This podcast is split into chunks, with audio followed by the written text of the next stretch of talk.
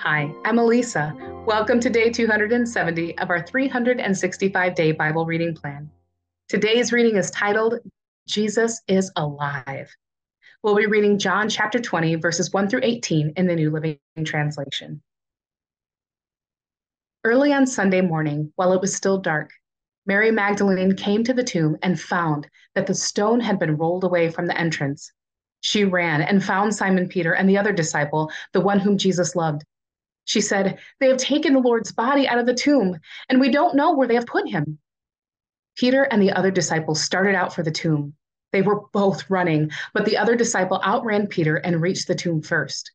He stooped and looked in and saw the linen wrappings lying there, but he didn't go in. Then Simon Peter arrived and went inside. He also noticed the linen wrappings lying there, while the cloth that had covered Jesus' head was folded up and lying apart from the other wrappings. Then the disciple who had reached the tomb first also went in, and he saw and believed. For until then, they still hadn't understood the scriptures that said Jesus must rise from the dead. Then they went home.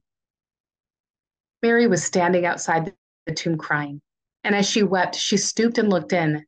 She saw two white robed angels, one sitting at the head and the other at the foot of the place where the body of Jesus had been lying. Dear woman, why are you crying? The angels asked her. Because they have taken away my Lord, she replied, and I don't know where they have put him. She turned to leave and saw someone standing there. It was Jesus, but she didn't recognize him. Dear woman, why are you crying? Jesus asked her. Who are you looking for? She thought he was the gardener. Sir, she said, if you have taken him away, tell me where you have put him, and I will go and get him.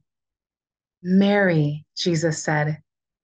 She turned to him and cried out, Rabboni, which is Hebrew for teacher. Don't cling to me, Jesus said, for I haven't yet ascended to the Father. But go, find my brothers and tell them, I am ascending to my Father and your Father, to my God and your God.